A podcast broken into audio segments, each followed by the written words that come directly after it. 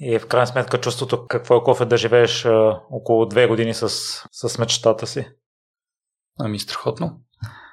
Страхотно е. Сещам се за една смешна ситуация с Стефан Иванов, който се готвихме за а, тандемното преминаване на E4. Имахме една 24-часова тренировка, която започна всъщност от Драгалевци през Витоша, до където стигнем общо взето. И обратно трябваше да се върнем.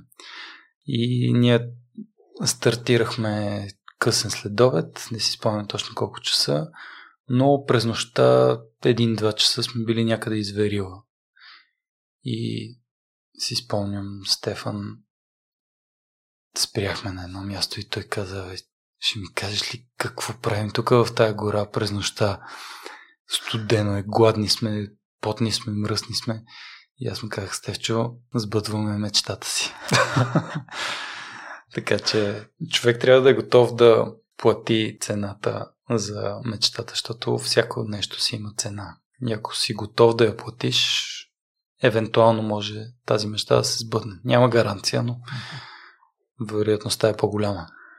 И коя е, е била твоята цена? Ами, не знам. Много, много неща са. Това, че се е натрупало някакво напрежение, лишения, ограничения, лишения от липси в семейен план, прекарване на време с семейството и такива неща, които всъщност са изключително важни. Това е била най-вероятно моята цена, която съм платил. И заслужаваш ли си сега, като се върнеш? Ами, надявам се да си е заслужавал. Предполагам, че а, децата ми, така, като ги гледам и те са изглеждат поне щастливи от това, като гледат баща им, че се занимава с нещо, което влага такова сърце и че прави нещо, което го прави толкова щастлив и че е нещо стойностно виждат. Така че ако има повече хора, които са недоволни, най-вероятно не си заслужава.